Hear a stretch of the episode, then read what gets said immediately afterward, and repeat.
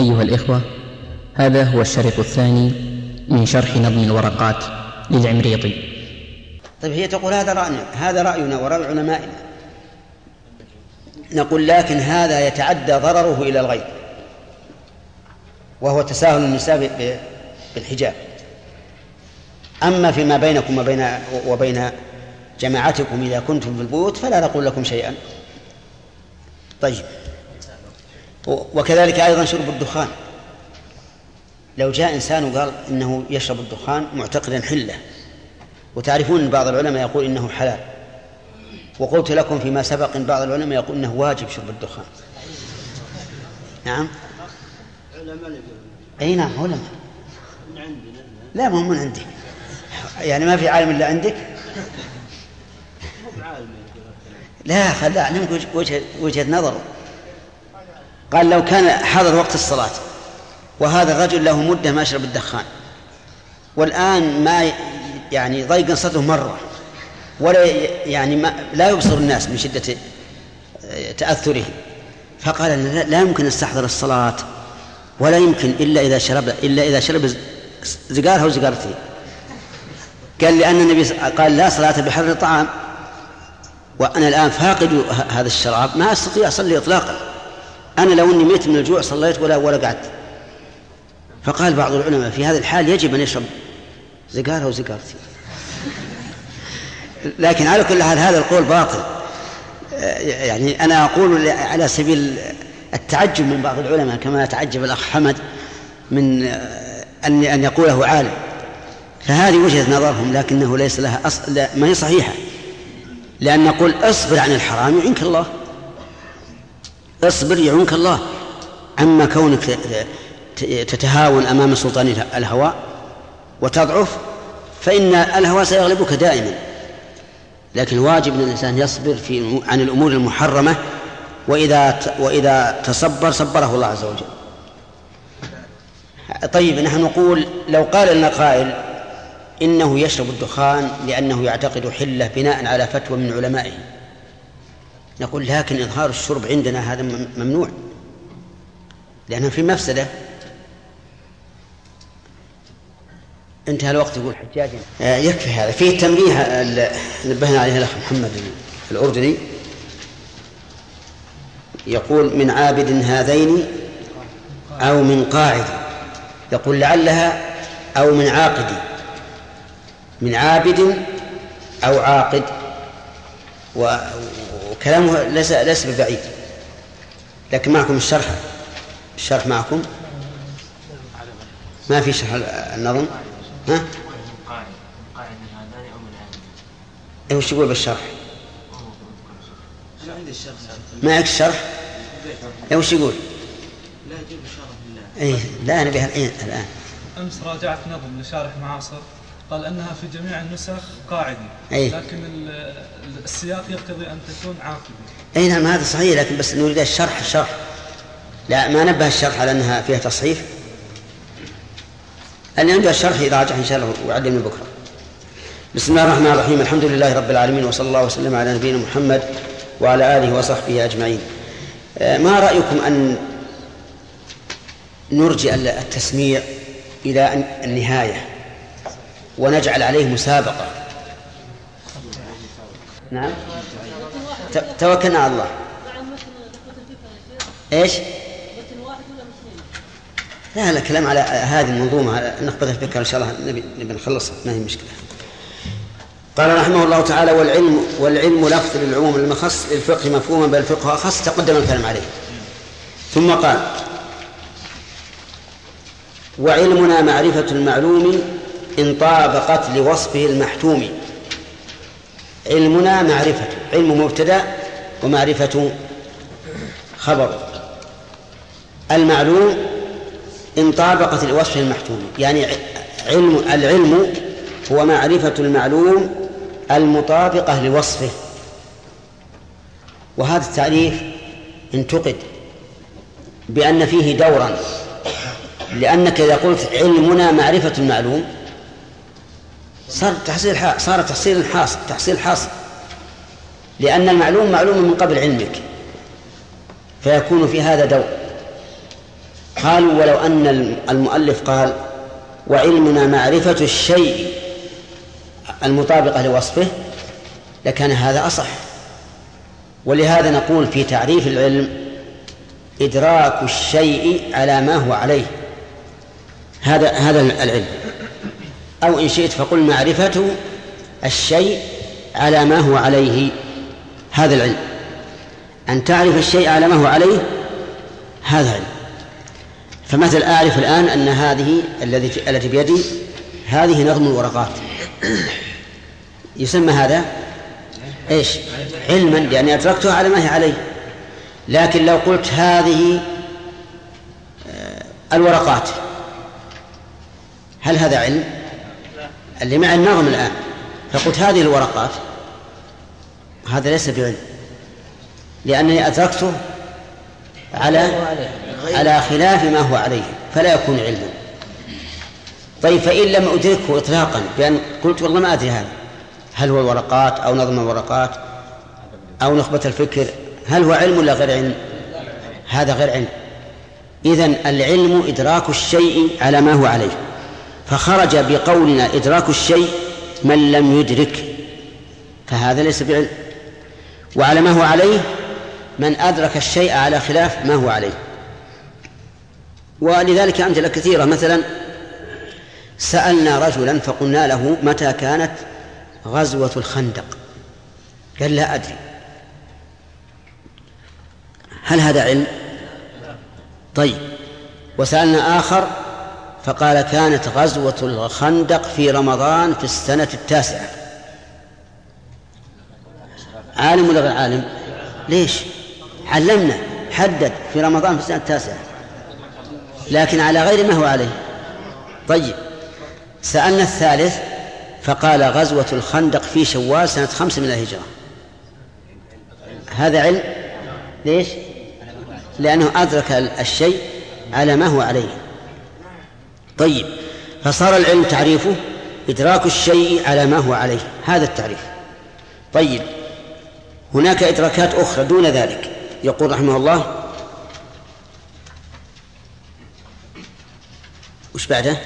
والجهل والجهل قل أي في تعريفه تصور الشيء على خلاف وصفه الذي به على. وقيل حد الجهل فقد العلم بسيطا أو مركبا قد سمي. نعم. يقول رحمه الله الجهل هو ضد العلم لا شك فيه. بس دقيقة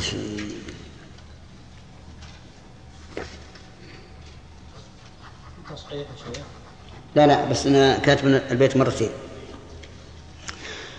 الجهل يقول تصور الشيء على خلاف وصفه الذي به على.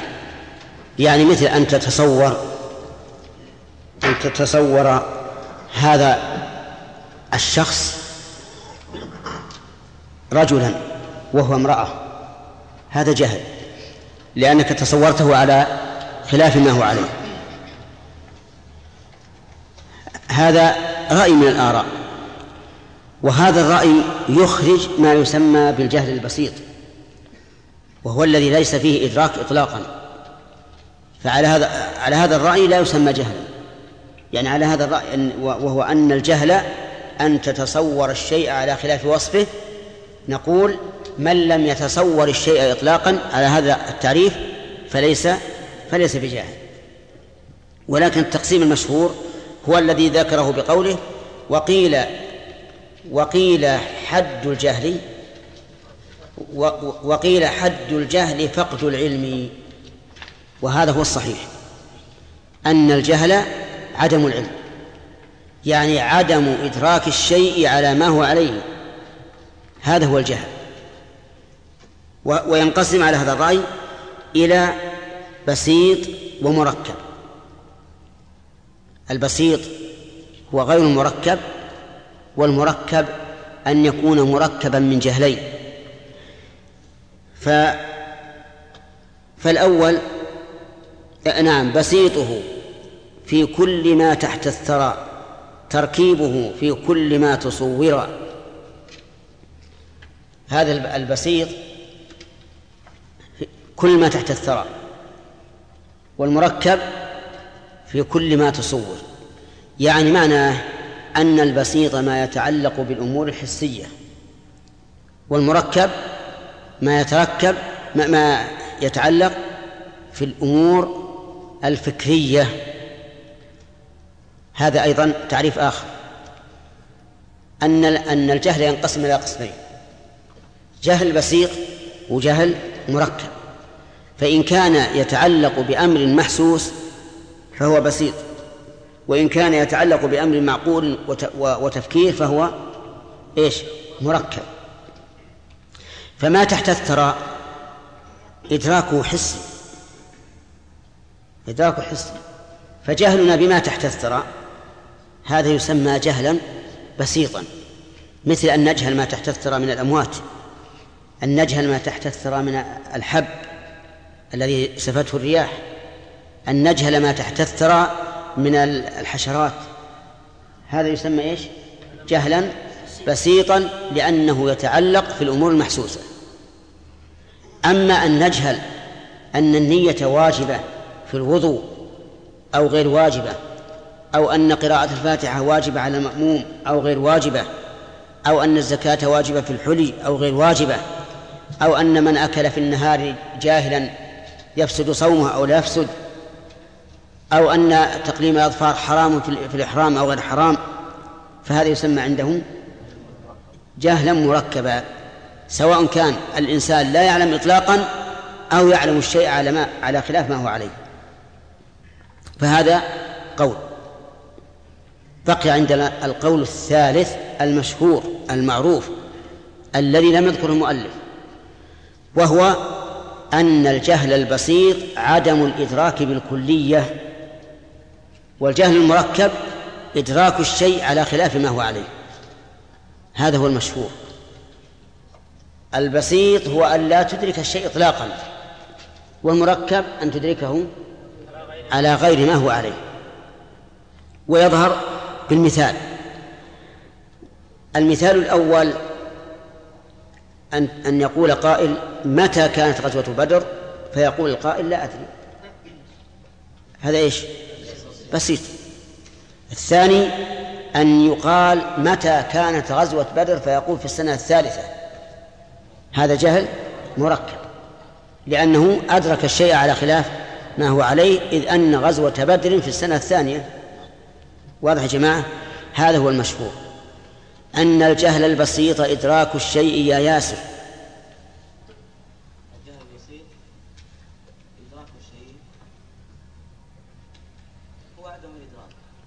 آه.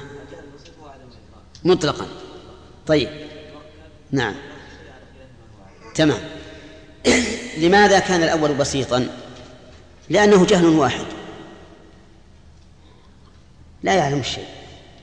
لماذا كان الثاني مركبا؟ لأنه جهل بالواقع وجهل بحاله. هذا المتكلم جاهل بحاله. يحسب أنه على علم وليس وليس على علم.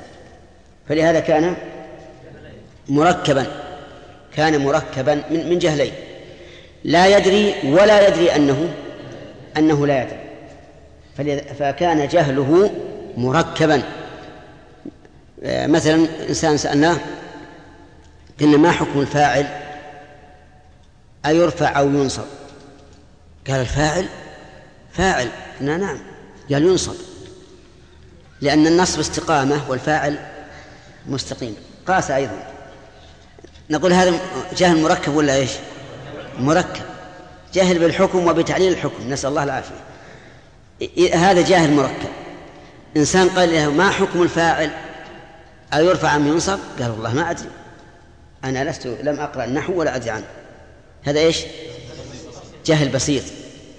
أما الثالث فقلنا له ما حكم الفاعل؟ قال حكم الرفع. هذا إيش؟ هذا عالم. طيب أيهما أقبح؟ الجهل البسيط أو المركب؟ طبعا المركب. المركب لا شك أنه أقبح. يذكر أن رجلا يسمى توما حكيم يتعاطى يعني الحكمة ولكنه يفتي بغير علم. يفتي بغير علم. من جملة ما يفتي به يقول تصدقوا ببناتكم على من لم يتزوجوا. صدقة ببلاش. لأن هذا خير.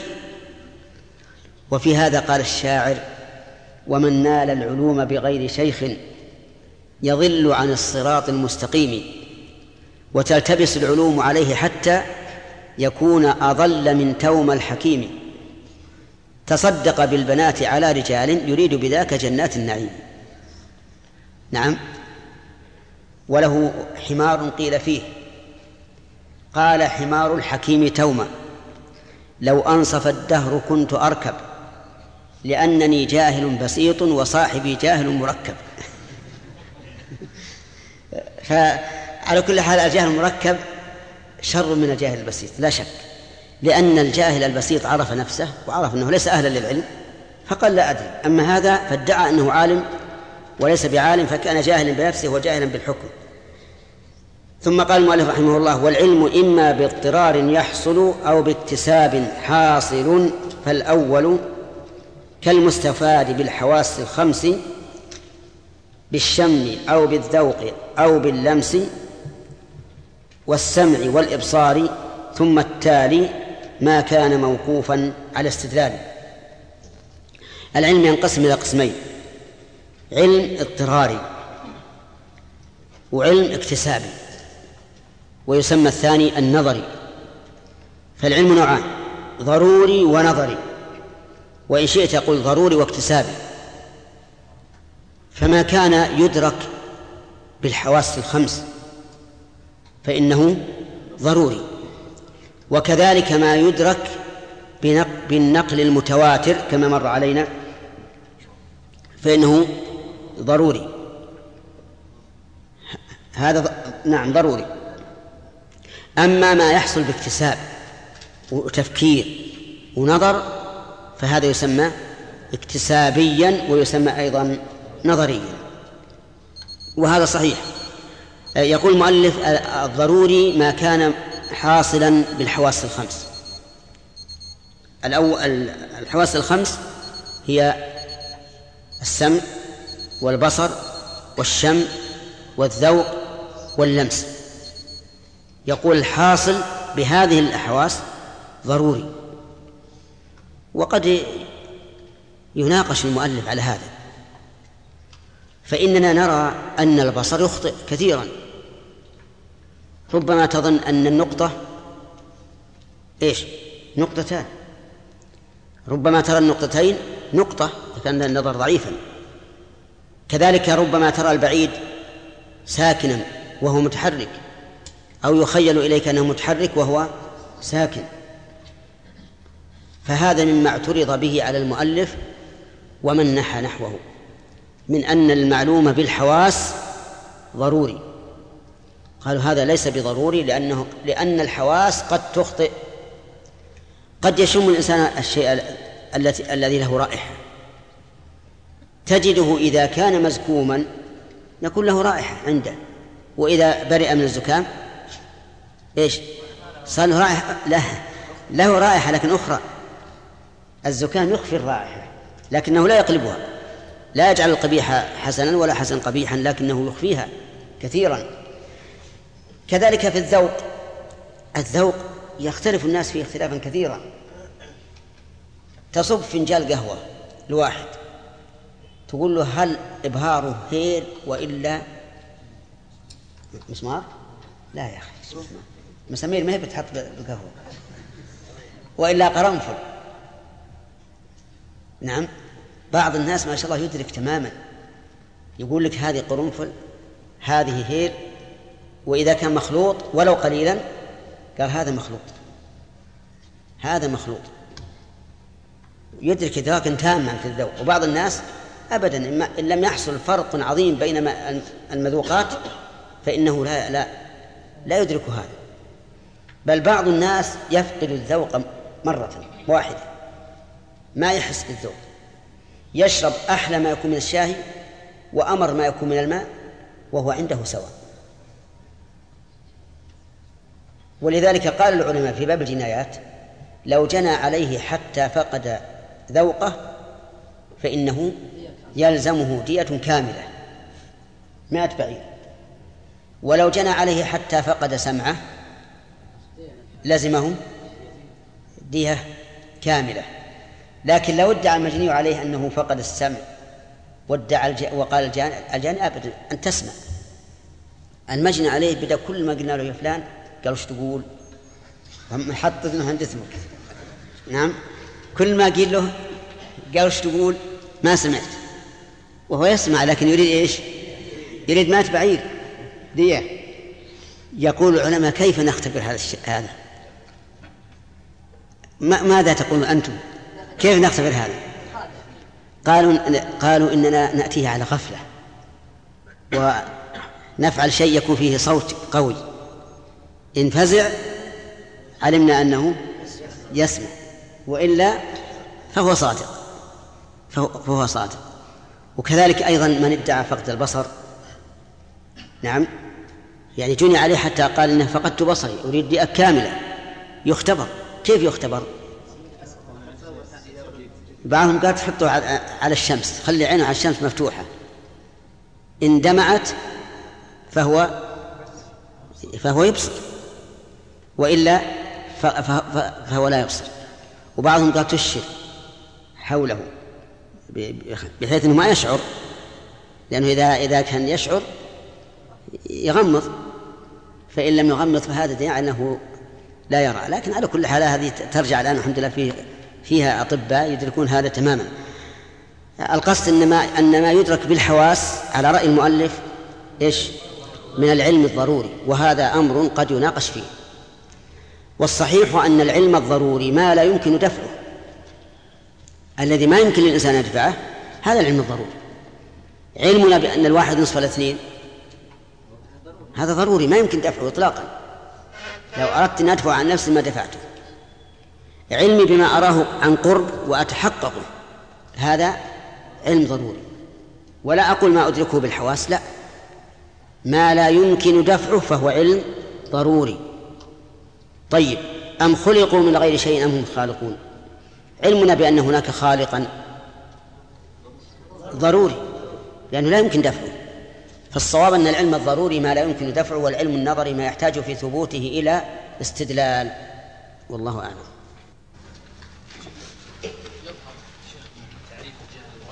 الجهل البسيط. أن الجهل المركب يعني ذمه أشد من الجهل البسيط. الآن شيخ العالم إذا أدرك الشيء على خلافه وسئل في هذا الشيء عامي قال أنا لا, لا أعلم. وسئل العالم فأجاب بخلاف ما هو الأمر عليه. فمن يكون في هذه الحالة مثل فمن إيش؟ فما هو الجهل هنا شيخ؟ هو الأصل أن العالم عالم أنه قد درك أشياء على ما هو عليه. والسائل لا بد أن يقلد العالم. لكن إذا أخطأ الشيخ لكن ولو أخطأ خطأ على نفسه. إنما نفس العالم الذي أجاب بغير الصواب يعني بخلاف الواقع يكون جاهلا مركبا. نعم. بارك الله فيكم. لو قيل المؤلف المقصوده أوصاف الناس الحواس المعتدلين في الحواس. نعم. ما يكون له وجه نحن قلنا نناقشه ولا نخطئه. المناقشة غير التخطئه يعني يمكن ان يحمل كلامه على ما أدركه بحاسته إدراك محققا مثل ادراكي بأن هذه حقيبة. يعني يمكن هذا. لكن الإطلاق كل ما أدرك بالحواس وهو ضروري فيه نظر. فواجب الرجب جماعة ما لا يجب أن ما ما ما لا يجب أن يخفى هذا. ما كان ضروريا ما كان؟ إيه؟ هو ما لا يمكن دفعه. صحيح. هو ما لا يمكن دفعه. كل شيء لا يمكن دفعه فهو ضروري. نعم. هذا هذا الضابط فيه. يقول رحمه الله آه، أمثلة للضروري.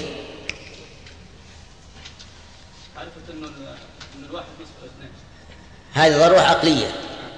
طيب مثال آخر. ضرورة حسية. لا ضرورة حسية. ها؟ كيف؟ الضرورة الحسية أي النار حاضر لكن نبي ضابط. هذا مثال ذا وما ما, ما يعرف بالحس أي بالحواس بواحدة من الحواس الخمس. زين. الضرورة الحسية ما يدرك بالحواس الخمس. الضرورة العقلية ما يدرك بالعقل الضرورة الشرعية هو الذي يقول عنه العلماء يعلم بالضرورة من الدين مثل الأخ. نعم. أن أن الوضوء شرط في الصلاة هذا يحتاج إلى نظر. مع وجود الماء. لا مسألة الماء أو عدم الماء. المهم يحتاج إلى نظر. حتى لأنه قد يقول قال أنا بصلي لو ما تطهرت أن الص- الصوم من أركان الإسلام إيش؟ أن الصوم من أركان الإسلام أي صحيح. يعني مثلا إذا كان إنسان عائشا في الإسلام فهو يعلم بالضرورة أن أن الصوم رك... آه، واجب يعني. كذلك الصلاة. لو قال لك إنسان وأنت مسلم عايش في بلاد المسلمين هل الصلاة واجبة؟ تقول ما أراجع أو أسأل العلماء. ما يحتاجها. الزنا محرم وهو عايش في في الإسلام يحتاج إلى نظر واستدلال لا. فصار عندنا ضرورات ثلاث أقسام. ضرورة حسية وضرورة عقلية والثالث ضرورة شرعية. نعم. يقول رحمه الله والسمع والإبصار. ثم التالي ما كان موقوفا على الاستدلال. التالي يعني العلم النظري أو العلم المكتسب ما يحتاج إلى استدلال. وهذا أكثر المعلومات الشرعية تحتاج إلى استدلال. وإلا لأصبح العلم الدين الإسلامي كله ضروريا كثير من مسائل العلم في العبادات في المعاملات في الأخلاق تحتاج إلى استدلال. نعم. فكل ما يحتاج إلى استدلال فإنه يسمى علما نظريا أو علما مكتسبا.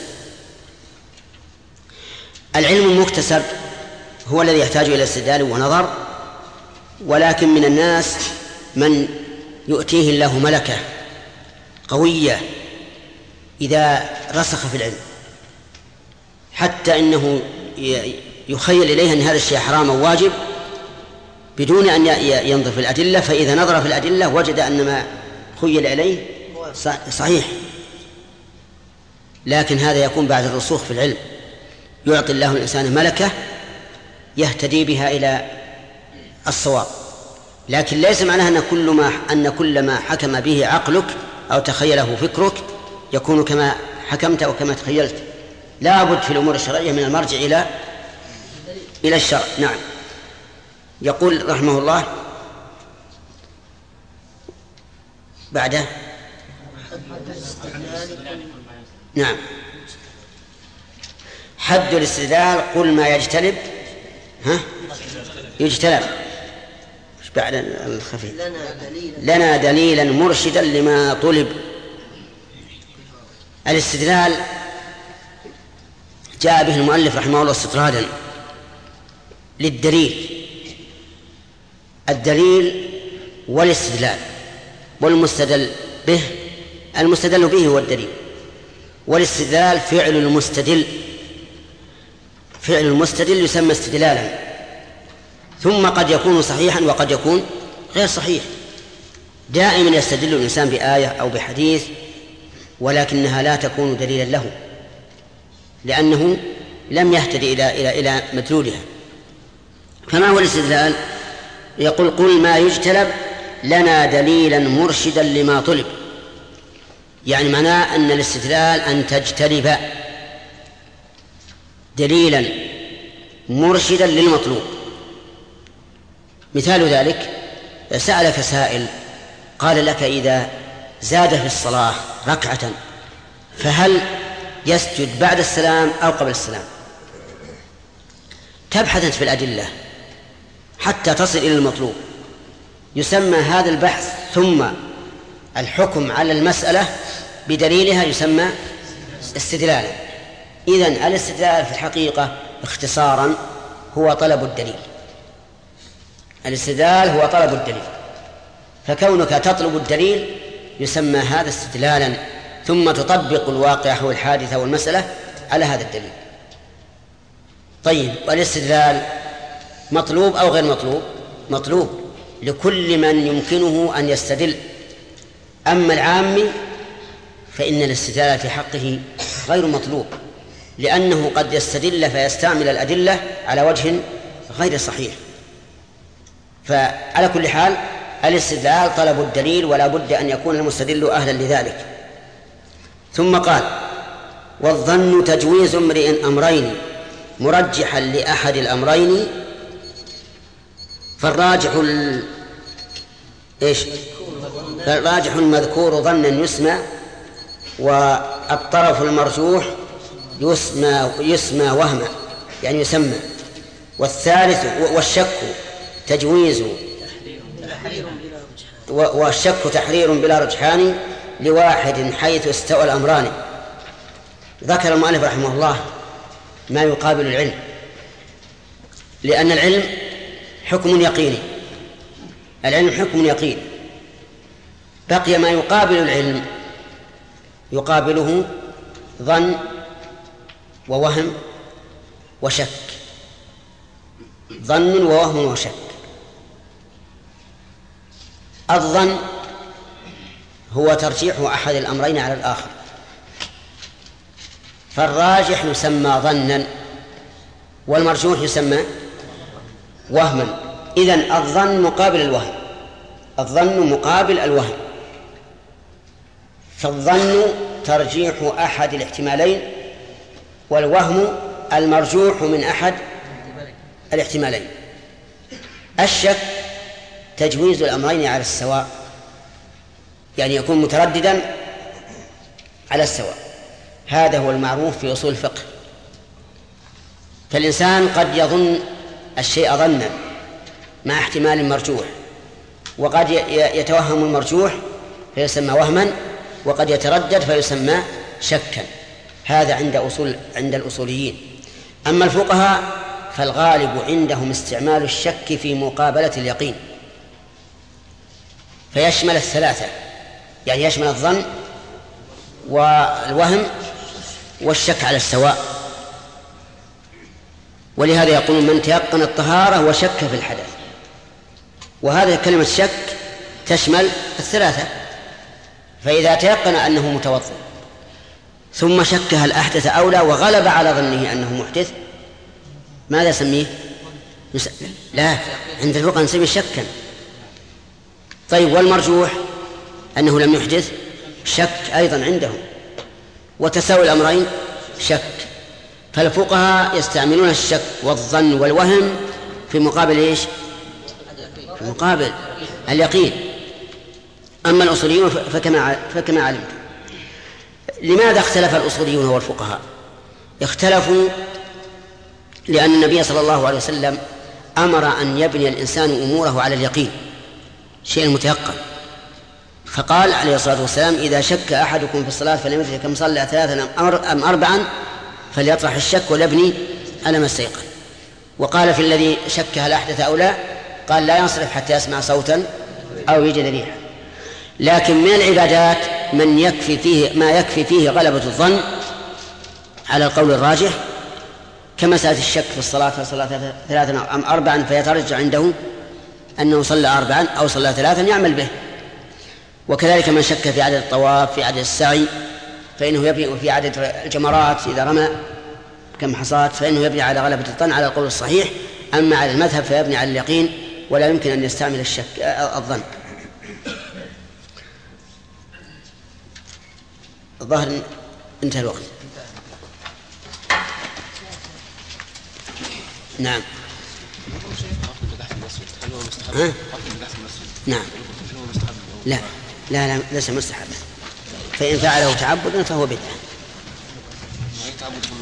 إيه ما. لو مثلا اتفقوا أنهم صلوا الظهر وكان ابن عقد نقول هذا حرام. لا ما ما يعني هم حددوا مكان في المسجد ها؟ يعني هم اتفقوا على ان مكان الوقوف في اي لا لا. لا لا نقول لا لا هذا ما هذا ننكره. ما دام يبي يحصل حف- حفل ما بني في المساجد أحد. شيخ بالنسبة للشيخ حداد يا شيخ هل يدخل فيه لبس النظارة المرأة؟ لا. يلزمها نزعها ولا لا؟ ما ما ما إذا كان فيها لها ان تلبسها لها ان تلبسها إذا كان فيها زينة يعني مذهبة لا. رحمه الله تعالى. آه، انتهينا من الأقسام. المتعلقة بالعلم. فتبين لنا الآن أن العلم إدراك المعلوم على ما هو إدراك الشيء على ما هو عليه وأنه ينقسم إلى قسمين ضروري ونظري وأن الجهل على القول الصحيح هو عدم إدراك الشيء وأنه ينقسم إلى قسمين بسيط ومركب. فالبسيط عدم العلم مطلقا. والمركب هو إدراك الشيء على غير ما هو عليه. طيب وتبين لنا أن الإدراكات تنقسم إلى يقين وظن وشك ووهم. وهذا عند الأصوليين. أما عند الفقهاء فيقولون إما يقين وإما شك. فيدخلون الظن والوهم في الشك. انتقل المؤلف إلى تعريف أصول الفقه. يعني ما هي أصول الفقه؟ باعتباره اسما لهذا الفن. يعني إذا سئلت ما هو أصول الفقه؟ ما الفن الذي نقرأه؟ يقول رحمه الله أما أصول الفقه معنى بالنظر للفن في تعريفه فالمعتبر في ذاك طرق, طرق الفقه أعني المجملة كالأمر أو كالنهي. لا المفصلة. وكيف يستدل وكيف يستدل أو يستدل بالأصول والإيش والعالم الذي هو الأصول. أصول الفقه باعتباره اسما لهذا الفن. هو طرقه الإجمالية. طرق الإجمالية وكيفية الاستدلال بها وحال المستدل. ثلاثة يعود إلى ثلاثة أشياء. أصول الفقه طرقه الإجمالية وكيفية الاستدلال بها وحال المستدل الذي هو المجتهد كما سيأتي إن شاء الله. فصار تعريف أصول الفقه باعتباره اسما لهذا الفن هو معرفة طرقه الإجمالية والثاني كيفية الاستدلال بها والثالث حال المستفيد يعني تعود إلى ثلاثة أشياء. فقولنا طرقها الإجمالية يعني مثل أن نقول الأمر ما هو وما الذي يقتضيه النهي ما هو وما الذي يقتضيه العام ما هو وما الذي يقتضيه الخاص ما هو وما الذي يقتضيه وما أشبه ذلك. هذا إجمال. تقول مثلا الأمر طلب الفعل على وجه الاستعلاء. هنا لم تقل الأمر قوله تعالى أقيموا الصلاة. هذا تفصيل لا يدخل في أصول الفقه. وإنما يأتي في أصول الفقه على سبيل التمثيل. يعني مثلا يقول لك الأمر يقتضي الوجوب ودليله ومثاله قوله تعالى وأقيموا الصلاة فالأمر بالإقامة يقتضي الوجوب. فأصول الفقه إذن هو البحث أو معرفة طرقه الإجمالية. ولهذا سميناه أصولا يعني شيء يبنى عليه. الثاني كيف يستدل بها؟ العام يأتيك لفظ عام. كيف تستدل على فرد من أفراده بثبوت الحكم له؟ إذا قلت مثلا أكرم الطلبة هذا عام. من الطلبة من اسمه عبد الله. هل يكرم عبد الله أو لا؟ كيف نعرف أنه يكرم؟ نعرف بأننا قرأنا أن العام يشمل جميع أفراده. وإلا فإن القائل لم يقل أكرم عبد الله. قال أكرم الطلبة فقط. فهنا نعرف العام ما هو ثم نعرف كيف نستدل به على جزئياته أو على أفراده. هذا نقرأه في أي في أي فن؟ في أصول الفقه. طيب. العام يتناول جميع أفراده والمثال أكرم الطلبة وفيهم من اسمه عبد الله. ف فنحن الآن مأمورون بإكرام من؟ إكرام من؟ بإكرام عبد الله. طيب إذا قال أحد ينازعك قال ما قال لك القائل؟ أكرم عبد الله. أقول إنه دخل في العموم لأن العام أعرف أنه لفظ يشمل جميع أفراده. وقد دل على ذلك قول النبي صلى الله عليه وعلى آله وسلم حين علم أمته التشهد السلام علينا وعلى عباد الله الصالحين قال إذا فعلتم إذا قلتم ذلك فقد سلمتم على كل عبد صالح في السماء والأرض. طيب إذا معرفة الطرق الإجمالية والثاني معرفة إيش؟ كيفية الاستدلال بها. والثالث حال المستدل نعم. حال المستدل يعني المجتهد. ففي أصول الفقه يبحث الأصوليون عن المجتهد. لأن الذي يتولى استنباط الأحكام من أدلتها هو المجتهد. المقلد ما ما يذهب للأدلة وينظر هل هل تدل أو لا تدل لأنه مقلد. والشاعر يقول لا فرق بين مقلد وبهيمة تنقاد بين دعاثر وجنادل. وعد بالغ في الذنب بهيمة فيها مقود؟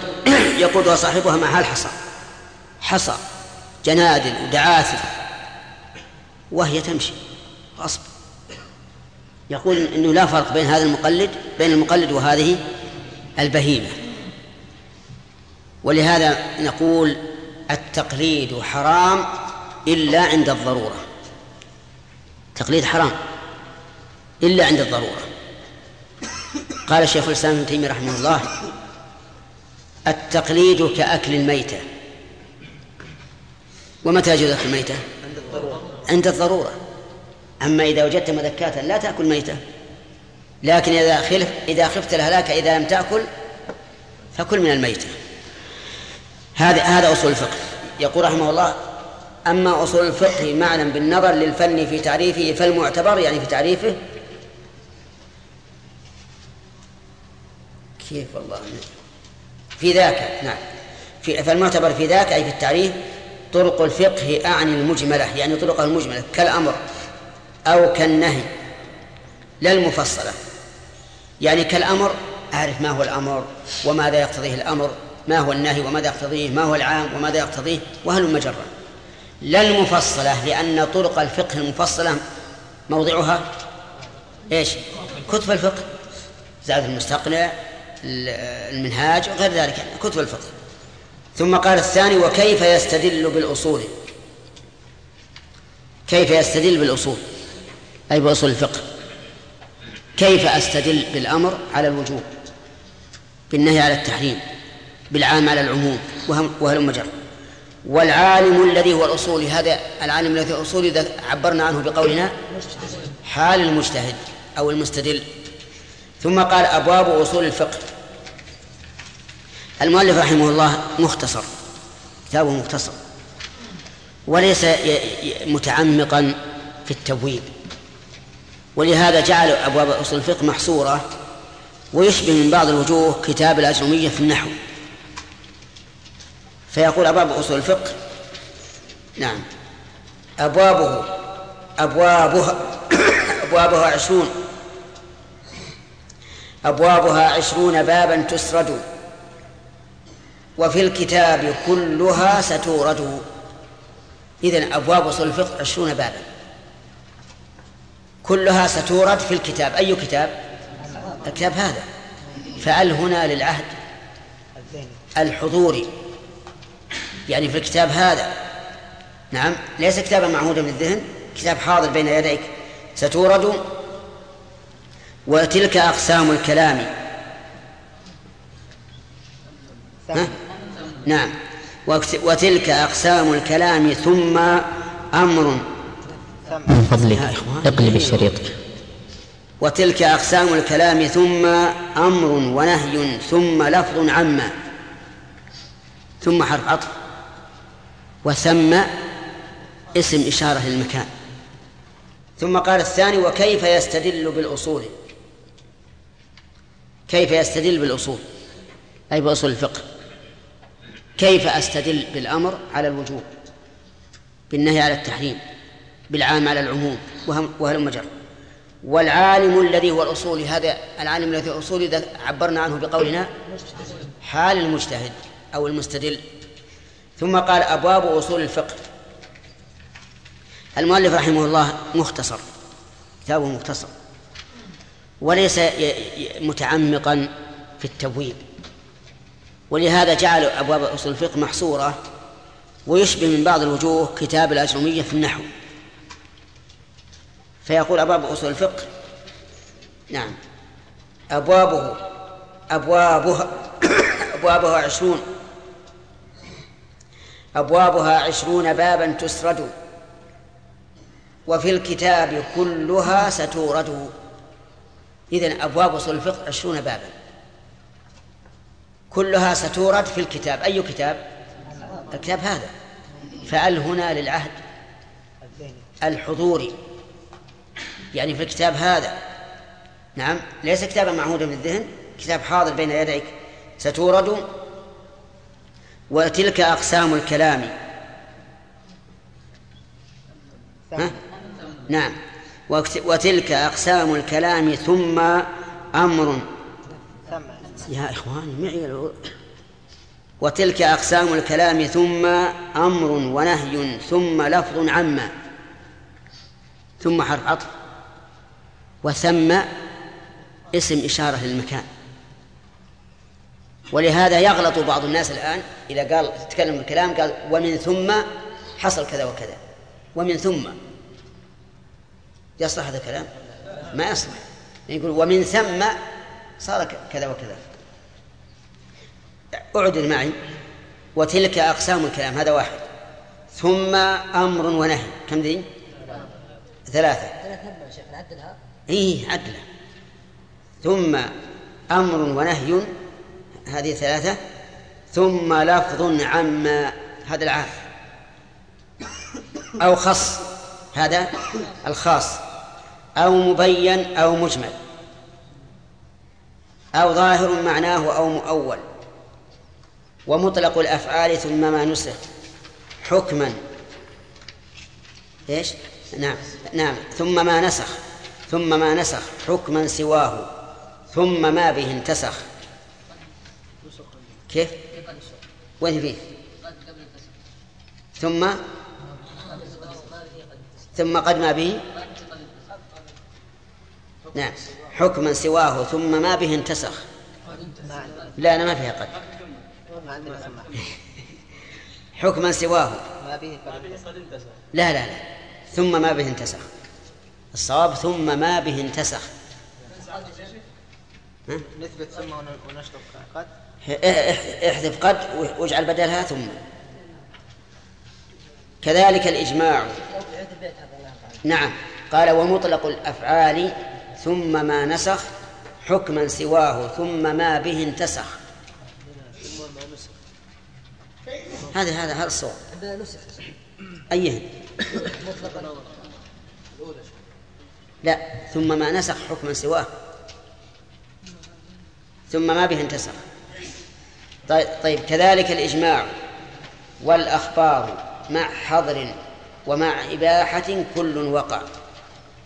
كذاك كذا قياس مطلقا لعلة مع نعم لعلة في الأصل والترتيب للأدلة والوصف في مفت ومستفت عهد وهكذا أحكام كل مجتهد. هذه عبارة بالحقيقة عن تعداد أبواب أصول الفقه اللي سيذكرها وبناء على ذلك نقول كل واحد من هذه الأبواب له باب مستقل يشرح إن شاء الله عند ذكر بابه فنبدأ أولا باب أقسام الكلام. ونرجو الانتباه بالنسبة للذين يحفظون.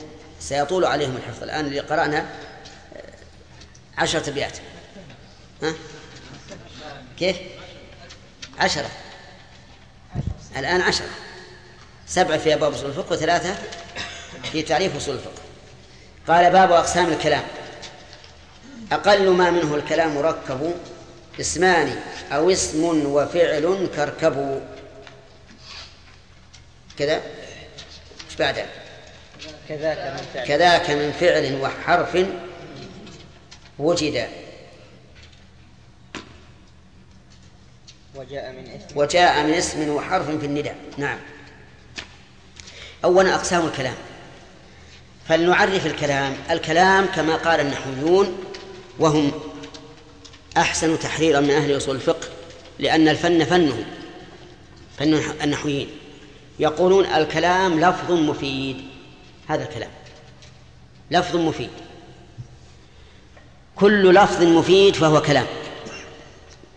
وكل ما يفيد بلا لفظ فليس بكلام. وكل لفظ لا يفيد فليس بكلام. الكلام إذن إيش؟ لفظ مفيد. فكل ما يفيد بدون لفظ فليس بكلام. وكل لفظ لا يفيد فليس بكلام. فإذا كتبت رسالة قدرها عشرون سطرا وألقيتها إليك هل هذا كلام؟ ما هو كلام ليش؟ ليس لفظ ليس لفظا وإذا أشرت أن يجلسوا فليس بكلام ولهذا أشار النبي صلى الله عليه وسلم إلى أصحابه أن يجلسوا وهو يصلي ولو كان لو كانت الإشارة المفهومة كلاما لا بطل الصلاة طيب إذا كان لفظا لا يفيد إذا كان لفظا لا يفيد فليس بكلام فلو قلت إذا جاء زيد هل هذا كلام؟ لا لأنه لا يفيد طيب وإذا جاء زيد ماذا أفعل؟ لو قلت إذا جاء زيد الكريم العاقل البطل المؤمن التقي السخي. لا ليس بكلام. ليس بكلام ما أفاد طيب ماذا أصنع؟ يعني ما إذا جاءت فأكرم صار كلاما. لكن ما جاءت أكرم ولا شيء. نقول هذا ليس بكلام لأنه ليس بمفيد. إذا قال قائل السماء فوقنا والأرض تحتنا. كلام؟ بعض العلماء يقول ما هو كلام. هذا ما أفاد. طيب. آه، بعض العلماء يقول ما هو كلام؟ لأنه لم يفد. السماء فوقنا والأرض تحتنا ما جئتنا بفائدة آخر قال أنا إذا أكلت شبع وكثرت شبعت. كلام ولا غير كلام؟ على الخلاف.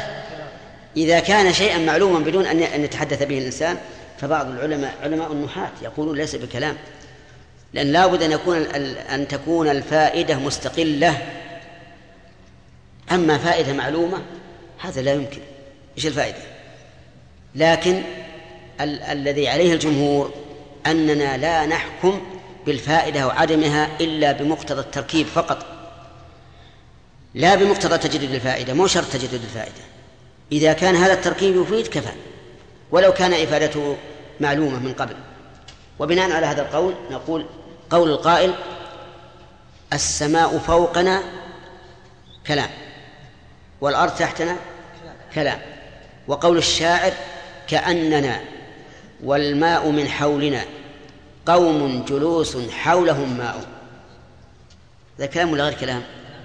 كلام كلام إلا على القول الثاني لأنه إذا قال كأننا وال- والماء من حولنا قوم جلوس ما حاجة ما دام الماء حولك أنت جالس حول الماء فعلى كل حال الصحيح أنه لا يشترط أن لا يشترط أن تكون الفائدة جديدة بل كل ما كان مركبا على وجه يفيد فإنه يعتبر كلاما طيب أقل ما. أقل ما يتركب منه كلام المؤلف أشار إليه فقال رحمه الله نعم يقول ها؟ الوقت طيب نقف على هذا. بارك الله فيكم. قلنا المقلد. ها؟ المقلد. نعم. لا يعني التقليد حرام. إي نعم إلا للضرورة. إلا الإنسان إذا نظر في الأدلة. إلا للضرورة. نعم إلا للضرورة. طيب. ولو قيل إن الإنسان إذا نظر في أقوال العلماء والأدلة واختار قولا يعتبر مقلدا لغيره. لا. هذا أيضا مقلد. هو ما اختار إلا لسبب. اذا ما يتبع غيره بدليل ليس مقلدا ليس مقلد.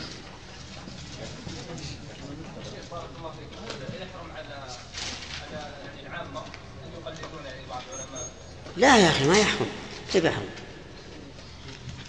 هذه ضرورة ولا لا؟ العامي مضطر حتى العالم المجتهد أحيانا تنزل به نازلة لا تقبل أن ان أن يتأخر الحكم فيها حتى يراجع.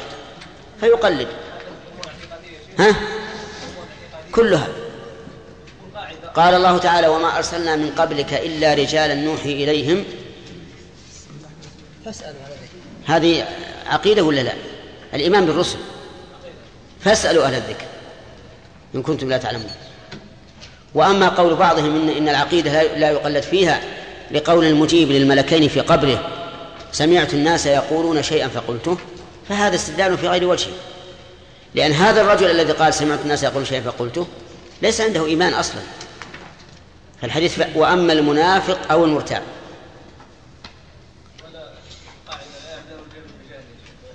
دعنا من هذه مسألة ثانية نتكلم على أن التقليد جائز للضرورة في الأصول والفروع. ثم إني أقول لكم تبليغا عن شيخ الإسلام ابن تيمية رحمه الله يقول تقسيم الدين إلى أصول وفروع بدعة.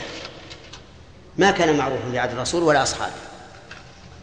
ولذلك يرى هؤلاء المقسمون إلى إلى أصول وفروع يرون أن الصلاة منين؟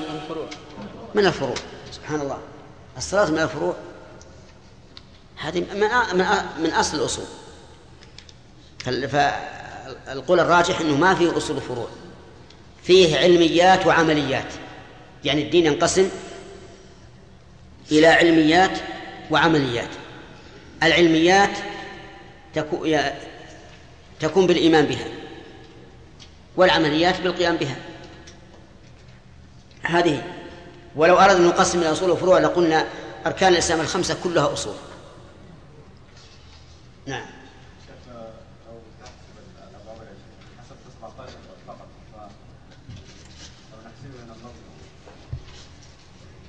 عدها إن شاء الله بكرة. تجيب لنا بكره إن شاء الله؟ نعم. الذي اين هذا اللي عندنا؟ هل يتغير المعنى؟ إي نعم. ما نسخ هذا نسخ الحكم ما به انتسخ الذي حصل به النسخ. انتهى الوقت. نعم. الله وسلم على نبينا محمد وعلى آله وأصحابه أجمعين. تقدم لنا أن أصول الفقه باعتباره اسما للفن يشمل ثلاث أشياء. الأول طرق الفقه الإجمالية. والثاني كيفية الاستفادة منها. والثالث حال المستفيد وهو المجتهد. وسبق لنا أن أبواب اصول الفقه عشرون بابا. وعدها المؤلف. وقال بعضكم بالأمس انها إنه عدها فكانت سبعة عشر بابا. ولا أدري هل تيقن أم لا.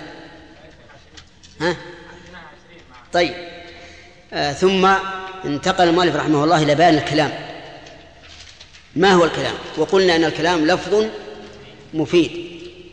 وهل يشترط أن تكون فائدته مجددة؟ بحيث لا يكون معلوما من قبل أو لا يشترط. الصحيح أنه لا يشترط. صحيح أنه لا يشترط لأنه العبرة بالكلام لا بالمتكلم به.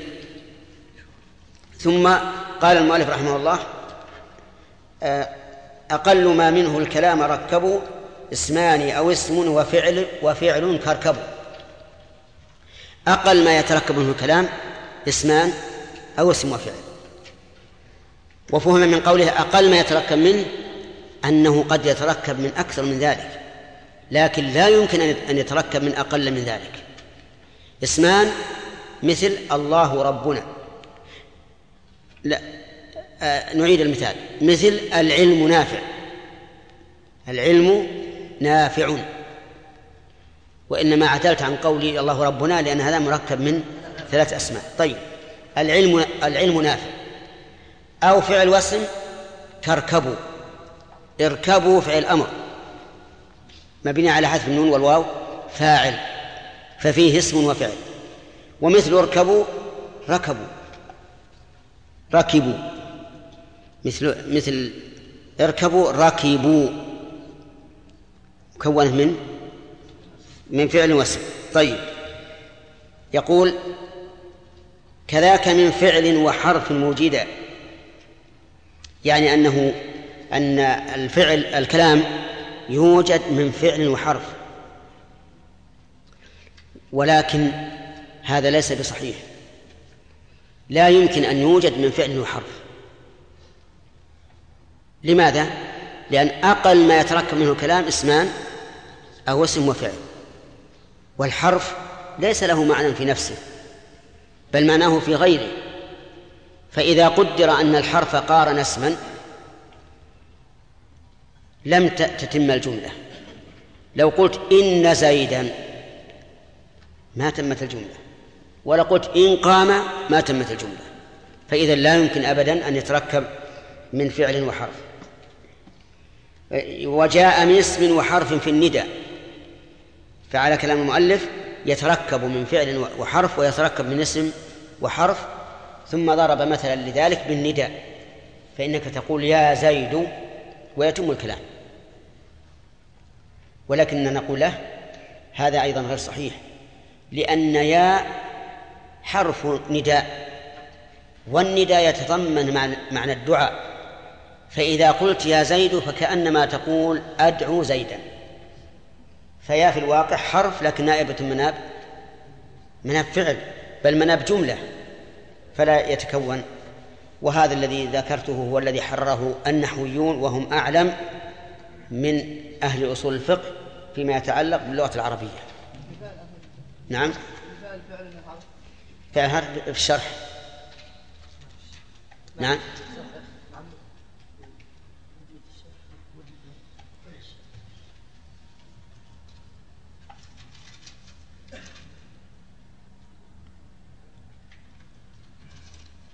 قوله كذاك من فعل حرف وجد بألف الإطلاق أي وجد كذلك من فعل حرف نحو ما قام ولم يقم زيد مثلا. وهذا الاسم أثبته ما قام. ولم يقم. لا زيد ما ما يصح. ما قام ولم يقم. طيب. أنت قلت زيد. ما يصح زيد. إذا قلت لم يقم زيد صار من من فعل وحرف من فعل واسم على كل حال عرفنا المثال. ما قام لم يت... لم يكن من فعل وحرف لأن قام فيها ضمير مستتر جوازا. تقديره هو. إذن هو من فعل واسم وحرف وكذلك لم يقم. أيضا من فعل واسم وحرف. فالمهم من كلام المؤلف رحمه الله في ليس بصحيح. العبرة بما قال النحويون في هذا. ثم قال رحمه الله وقسم الكلام للأخبار والأمر والنهي والاستخبار ثم الكلام ثانيا يقول مالك رحمه الله ال- ال- الكلام ينقسم من عدة وجوه. الوجه الأول من جهة ال- الخبر والإنشاء. فيقول قسم قسمه إلى أربعة أشياء الأخبار والأمر والنهي والاستخبار. هذه أربعة أشياء. أما أما الأخبار فالخبر ما يدخله التصديق والتكذيب.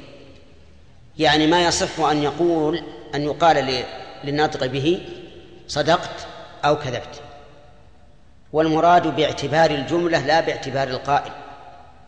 لأن من المخبرين من لا يمكن أن يقال له صدقت ومن ومنهم من لا يمكن أن يقال له كذبت. لكن باعتبار الجملة يصح أن يقال كذبت أو أو صدقت. فمثلا إذا قلت قام زيد هذا خبر. لأنه يصح أن تقول للقائل صدقت أو تقول كذبت. صح؟ طيب. وقول إن المعتبر ال- ال- الكلام دون المتكلم به لأن من المتكلمين ما لا يمكن تصديقه من لا يمكن تصديقه ومنهم من لا يمكن تكذيبه. فقد قال مسيلمة إنه رسول الله. ماذا نقول له؟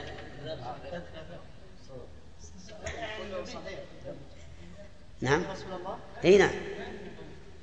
المهم هل نقول صدقت أو كذبت؟ نقول كذبت. ولا يمكن أن يكون صادقا. لكن هل هو باعتبار الجملة ولا باعتبار القائل؟ باعتبار القائل. وقال محمد بن عبد الله بن الهاشمي القرشي إني رسول الله. نقول صدقت ولا يمكن أن نقول كذبت. كذا وكذلك قول الله عز وجل لا يمكن أن يقال فيه كذبت. فالكلام على أنك انظر للجملة هل يصح أن يوصف قائلها بالصدق أو بالكذب؟ إذا كان يصح أن يوصف بالصدق أو بالكذب فهو خبر فهو خبر. طيب الثاني الأمر والنهي. الأمر افهم. هذا إيش؟ أمر. لو قال لك قائل افهم تقول تكذب؟ ما يمكن تقول أكذب تقول سمعت تقول أطعت أو عصيت. ما تقول تكذب. لكن لو قال فهمت يصح تقول صدقت أو كذبت؟ أي نعم. إذن الأمر لا يمكن أن يقال لقائله صدقت أو كذبت. طيب النهي. لا تغفل. تقول صدقت؟ ها؟ ما يمكن. ولا كذبت. إذا قال لك القائل لا تغفل إما أن تقول سمعا وطاعة أو تقول لا سمعا ولا طاعة. أبا غافل ولا عليك من واضح يا جماعة؟ طيب هذا إذا النهي طلب الكف والأمر طلب الفعل. الرابع الاستخبار. الاستخبار يعني الاستفهام. لو قال لك قائل هل فهمت؟ تقول صدقت. قال لك الثاني هل فهمت؟ تقول كذبت. ما يصح. إيش الجواب؟ هل فهمت؟ نعم أو لا. أما صدقت وكذبت لا يمكن. فمع أن هذه هذا التقسيم الذي ذكر المؤلف يعني فيه شيء من القصور في الواقع لكن الكتاب مختصر. والتقسيم الصحيح أن يقال الكلام إما خبر أو إنشاء. هذا الصحيح. الكلام إما خبر أو إنشاء. فما صح أن يوصف بالتصديق والتكذيب فهو خبر وما لا فهو إنشاء. هذا الضابط. ثم الإنشاء أمر ونهي واستفهام وتمني وترجي وعرض وتحضيض أقسام. فالمؤلف رحمه الله اختصر ولكن التقسيم الصحيح الذي عليه أهل العلم هو أن الكلام ينقسم إلى إيش؟ خبر وإنشاء. فما صح أن يوصف بالصدق أو الكذب فهو خبر وما لا فهو إنشاء وهو أقسام. ينقسم الكلام من وجه آخر إلى قوله ثم الكلام ثانيا. قد انقسم إلى تمن أو لعرض وقسم. إلى تمن ولعرض نعم. إلى تمن ولعرض وقسم. هذا أيضا تابع لما سبق. ولا يحتاج أن نجعله من وجه آخر. فالمؤلف رحمه الله يعني لم يحرر المقام كما ينبغي. الآن نرجع إلى إلى إلى, إلى كلامه. إلى تمني. التمني داخل في الخبر ولا في الإنشاء؟ في الإنشاء. يقول الفقير ليت لي مالا فأتصدق منه. هذا تمني طلب. ويقول الجاهل ليتني عالم أعلم الناس. هذا خبر ولا إنشاء إنشاء يتمنى. كل تمني فهو إنشاء طيب. كذلك لعرض. العرض أن تعرض على أخيك شيئا. تقول ألا تتفضل عندي؟ هذا عرض. وقال إبراهيم للملائكة ألا تأكلون؟ هذا أيضا عرض. والعرض هو ما يكون برفق واحترام. التحضيض بالعكس يكون بإزعاج وقوة. هل لا تدخل؟ يعني ما بقى عليه اللي يضربك. هل لا تدخل؟ فأنت مثل واقع عند الباب قال لك ألا تدخل؟ هذا وش نسميه؟ نسميه عرضا. كلام لطيف. هل لا تدخل؟ ويمكن بعد لا إذا إذا إذا هز رأسه وأحمرت عينه معناه إيش؟ إنه أنه يهدد. طلب بشدة وإزعاج. وكل من أقسام إيش؟ من أقسام الإنشاء. طيب. يقول وقسم. أيضا القسم هذا من أقسام الكلام لكنه داخل في الإنشاء ولا في الخبر؟ القسم نفسه إنشاء والمقسم عليه خبر. فإذا قلت والله إني فاهم الجملة فيها خبر وقسم. والله هذه قسم. لا يمكن لأحد أن يقول لك صدقت أو كذبت. إني فاهم خبر ولهذا يصح أن يقال صدقت أو كذبت. فقول المؤلف وقسم يريد به صيغة القسم ولا يريد به المقسم عليه. وثالثا إلى مجاز وإلى ويكون هذا إن شاء الله الدرس القادم. النهي بارك الله فيك قلتم انه لا يمكن في ان تقول صدقت أو كذبت ولكن ورد في كلام العرب شيخ ما يبين ان حتى في النهي يقال فيه كذبت مثل مثلا تقول قبيله لقبيله أخرى انهاء عن طواف الكعبة مثلا لا يطوفن أحد يوم. إيه؟ لا الس الس السبب إنه إذا قال كذبت لأن نقول لا تطف البيت يعني كأنه يقول لي سلطة عليك فلا تطف فيكون فيكون معنى كذبت ما لك سلطة. ها؟ إن شاء الله بكرة بكرة. بعد المغرب فيه أصيل ووكيل طيب سم بالله. بسم الله والصلاة والسلام على رسول الله. قال الإمام العمريطي رحمه الله وثالثا إلى مجاز وإلى حقيقة وحدها ما استعملا من ذاك في موضوعه وقيل ما يجري خطابا في اصطلاح قدما أقسامها ثلاثة شرعي. شرعي. ثلاثة شرعي واللغوي الوضع والعرفي. واللغوي الوضعي واللغ... واللغوي الوضع والعرفي. ثم المجاز ما به تجوزا في اللفظ عن موضوعه تجوزا بنقص أو زيادة أو نقل أو استعارة كنقص أهل. وهو المراد في سؤال القرية كما, كما أتى في الذكر دون مرية وكازدياد الكاف في كمثله والغائط المنقول عن محله. غائط المنقول.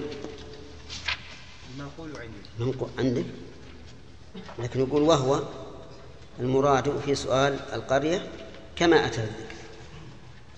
ما يخالف يصلح. نعم.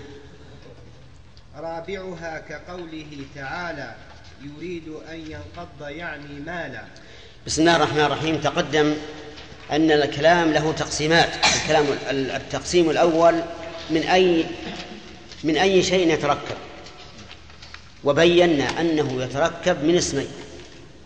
أو اسم وفعل. وأن ما ذهب إليه المؤلف من كونه يتركب من فعل وحرف واسم وحرف ليس بصحيح. واضح؟ فهو استدل بقول القائل ما قام أو لم يقم. وهذا في الواقع مركب من حرف وفعل واسم. والاسم هو الضمير المستتر. واستدل أيضا بحرف النداء يا زيد. قال هذا حرف اسم. وبينا أن هذا ليس بصحيح لأن يا نائبة ما أدعو. فهو. فهو في الواقع من فعل واسم. طيب. ينقسم أيضا إلى خبر وإنشاء. هذا تقسيم آخر. والمؤلف رحمه الله جعل الخبر جعل الإنشاء ينقسم إلى قسمين ولكن ليس بصحيح. الإنشاء له أقسام متعددة لكن ينقسم إلى خبر وإنشاء فالخبر إيش؟ ما يوصف بالصدق والكذب لذاته بقطع النظر عن المخبر. وأما الإنشاء فهو ما لا يوصف بالصدق والكذب ومنه الأمر والنهي والدعاء والتمني والترجي والاستفهام وغير ذلك. التقسيم الثالث للكلام قال وثالثا إلى مجاز وإلى حقيقة. ينقسم الكلام إلى مجاز وحقيقة. إلى مجاز وحقيقة. فالمجاز مش اسم مكان من جاز يجوز لأن الإنسان يتجوز من الحقيقة إلى المجاز. يعني ينقل الكلمة من حقيقتها إلى مجازها. وهذا التقسيم قد نوزع فيه. ولم يكن معروفا في عهد الصحابة ولا في عهد التابعين وإنما برز في عهد تابع التابعين.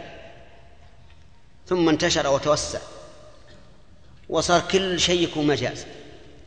حتى ادعى بعض علماء النحو أن جميع اللغة مجاز ما في ليس فيها حقيقة. نعم؟ كل اللغة مجاز ليس فيها حقيقة. فيقول إذا قلت قال زيد آمنت بالله. قال آمنت بالله مجاز. لأن قال زيد تبي تقول آمنت بالله مقول القول. كيف وقع عليه القول؟ ما هي آمنت بالله مثل شيء شاخص يضرب. قال إذن هو مجاز. نعم. وهلم جرة لكن هذا في الحقيقة يعني سبحان الله العظيم كيف يقال؟ لكن حكي هذا عن بعض علماء النحو قال كل اللغة ما فيها حقيقة كلها مجاز. وعلى وعلى الآن نبني عقيدتنا كلها على المجاز وأحكامنا كلها على المجاز وكل أفعالنا على المجاز. لبست الثوب مجاز أكلت الخبز مجاز قرأت الكتاب مجاز دخلت المسجد مجاز. صمت اليوم مجاز؟ أيضا أنا مجاز كل مجاز. نعم. لا شك أن هذا قول باطل. والقول الثاني أن جميع اللغة حقيقة ما فيها مجاز. إطلاقا. كل الكلام حقيقة في مدلوله.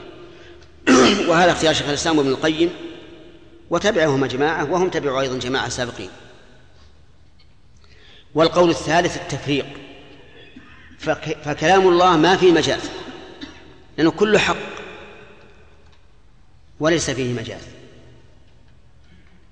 وكذلك كلام الرسول صلى الله عليه وسلم إذا صح عنه باللفظ فليس فيه مجاز لأنه ككلام الله. وما سوى ذلك ما سوى ذلك ففيه مجاز حجة هؤلاء يقولون إن المجاز من علاماته بل من أكبر علاماته صحة نفيه وليس في كلام الله وكلام رسوله الثابت عنه بلفظه ليس فيه احتمال للنفي. ما يمكن تنفي كلام الله. يعني قوله تعالى يريد أن ينقض في الجدار. لا يمكن تقول لا. لا يريد أن ينقض. ما يمكن. لكن هذا كناية عن ميله.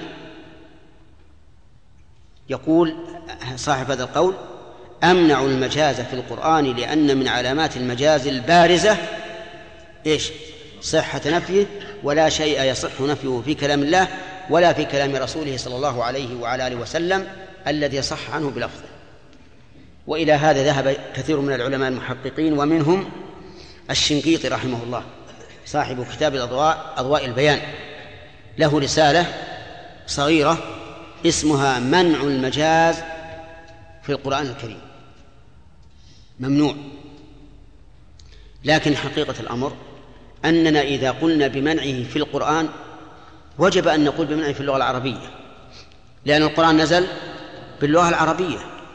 وإذا امتنع المجاز فيه فيما ادعي أنه مجاز فيه فليكن ممنوعا في غيره أيضا. وتجويز الكذب على غير الله ورسوله لا يعني أنه لا يوجد المجاز في كلامه هنا. إن كان إن, إن, إن ثبت المجاز. المهم الآن سنتكلم على ما قال المؤلف ثم نعقبه بالرد شيئا فشيئا لأن الذي أرى أنه لا مجاز في اللغة العربية.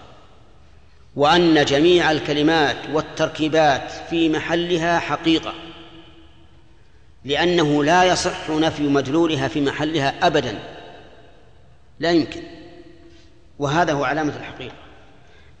وسيتبين هذا فيما ادعي في المجاز. يقول المؤلف و وثالثا إلى مجاز وإلى حقيقة وحدها حد الحقيقة ما استعمل في ذاك من ذاك في موضوعه وقيل ما يجري خطابا في اصطلاح قدما اختلف العلماء في الحقيقة. الذين قالوا بأن الكلام حقيقة ومجاز قالوا ما هي الحقيقة؟ هل هي ما استعمل في حده أو في موضوعه الذي جرى عليه الاصطلاح أو أنها ما استعمل في موضوعه الأصلي؟ على القول الثاني يقول إن الحقيقة هو اللفظ المستعمل في مدلوله لغة بالموضوع الأصلي. وبناء على هذا القول لا تنقسم الحقيقة إلى حقيقة عرفية وشرعية ولغوية. وإنما هي وإنما الحقيقة لغوية فقط. فما استعمل في موضوعه الأصلي فهو حقيقة. وما استعمل في غير موضوعه الأصلي فهو مجاز وإن كان حقيقة في عرف المتكلم. وعلى هذا فالحقيقة تنقسم على هذا القول تنقسم إلى قسم واحد. طيب. وقيل إن الحقيقة نعم ما يجري خطاما في اصطلاح يعني الحقيقة ما جرى به العرف. فإن كان من من أصحاب اللغة الأولى فالحقيقة هي اللغة الأولى.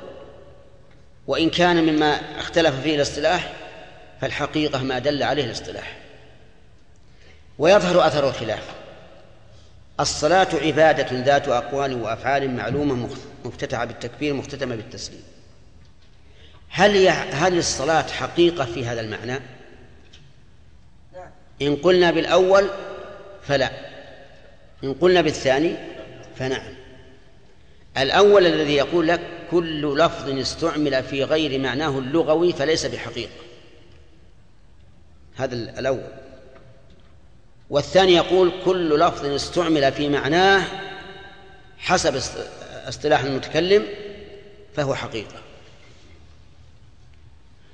الآن الصلاة ما معناها في اللغة؟ الدعاء.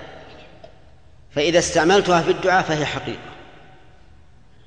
إذا استعملتها في العبادة المعروفة كانت مجازا على القول الأول حقيقة على القول الثاني. وعلى هذا تنقسم الحقيقة إلى ثلاثة أقسام. وأعانكم الله على التقسيمات ما يخالف تنقسم الحقيقة إلى ثلاثة أقسام لغوية وشرعية والثالث عرفية. كذا؟ طيب. اللغوية ما استعمل في موضوعه اللغوي. والشرعية ما استعمل في موضوعه الشرعي والعرفية ما استعمل في في موضوعه العرفي. وهذا يعني أصح هذا أصح لا شك. فإذا تكلم العربي الجاهلي بكلمة على أي شيء نحملها؟ اللغوي لأن هذا هو حقيقة الكلام. وإذا جاء حديث عن رسول الله صلى الله عليه وسلم نحمله على إيش؟ على الحقيقة الشرعية. وإذا جاء كلام من أهل العرف نحمله على الحقيقة العرفية. طيب. لا يقبل الله صلاة أحدكم إذا أحدث حتى يتوضأ. هل هو حقيقة أو مجاز؟ كلمة الصلاة. إن قلتم حقيقة قلنا أخطأتم. إن قلتم غير حقيقة قلنا أخطأتم. على الخلاف أحسنتم.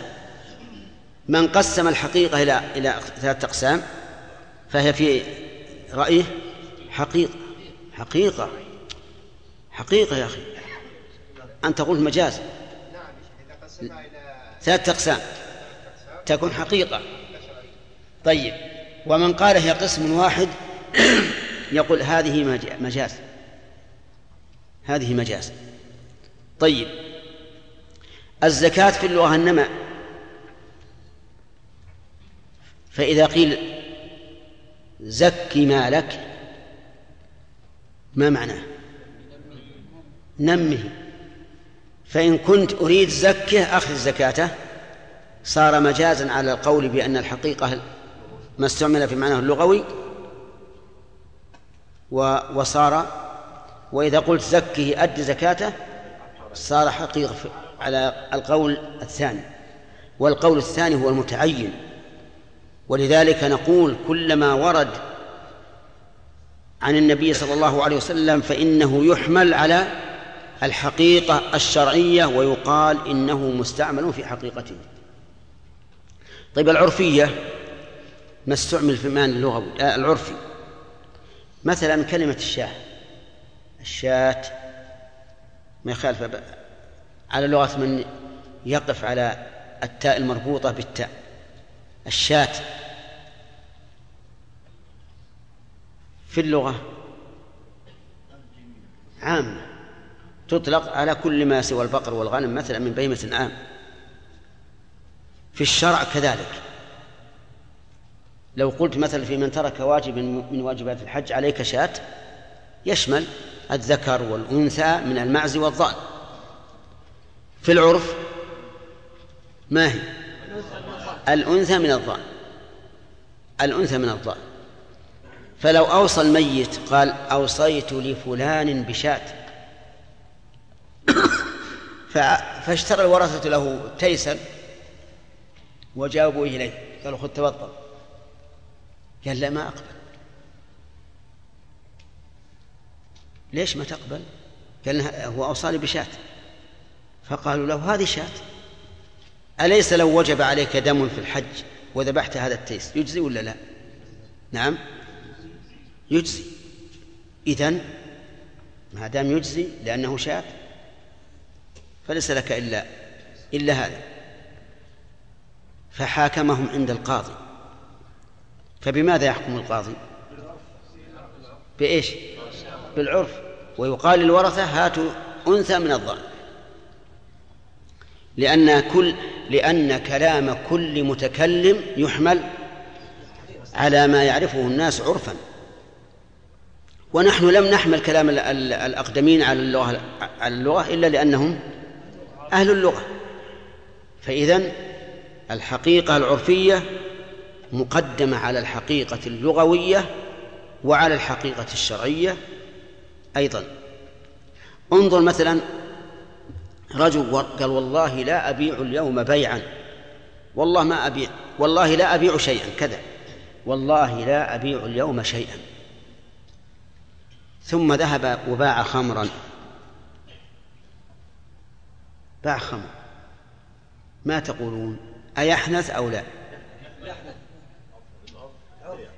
أما لغة فيحنث لأن هذا بيع. طيب. وأما عرفا؟ والله والواقع أنه قد يحنث وقد لا يحنث. إن كان فقيها فإنه لا يحنث لأنه يعلم أن هذا البيع ما ما يصح. وإن كان عاميا فيحنث. طيب لكن إذا حملناه على المعنى الشرعي لا يحنث لماذا؟ آه صحيح. إلا إذا أراد بكلمة بيع صورة العقد. إن أراد مجرد الصورة فهذا يسمى بيعا. على كل حال الآن نعود مرة ثانية إلى درسنا حتى لا نشطح بكم. ينقسم الكلام تقسيما ثالثا إلى إيش؟ حقيقة ومجاز. فالحقيقة ما استعمل في موضوعه الأصلي على قول. والحقيقة وعلى قول الثاني الحقيقة ما استعمل فيما وضع له بحسب عرف المتكلم. وعلى هذا القول الثاني ينقسم تنقسم الحقيقة إلى كم؟ إلى ثلاثة أقسام شرعية ولغوية وعرفية. طيب يظهر أثر الخلاف فيما إذا كان للكلام لللفظ حقيقة شرعية وحقيقة لغوية فإذا تكلم الشارع أيها بشيء الإخوة حقيقته الشرعية المادة تخالف حقيقته اللغوية نسأل الله أن نلقاكم فهو في لقاءات مجاز عند من لا يرى مع تحيات مؤسسة الاستقامة. الإسلامية وهو حقيقة للإنتاج والتوزيع في عنيزة. وهذا هو القول الحق شارع. المتعين ولهذا يجب علينا أن نحمل كلام والناسخة الهاتفية. على مدلوله صفر ستة. ثلاثة ستة أربعة. ثمانية ثمانية ثمانية صفر. والرقم الثاني صفر ستة. ثلاثة ستة أربعة. خمسة ثمانية ثمانية صفر. ورقم صندوق البريد اثنان وخمسمائة وألف.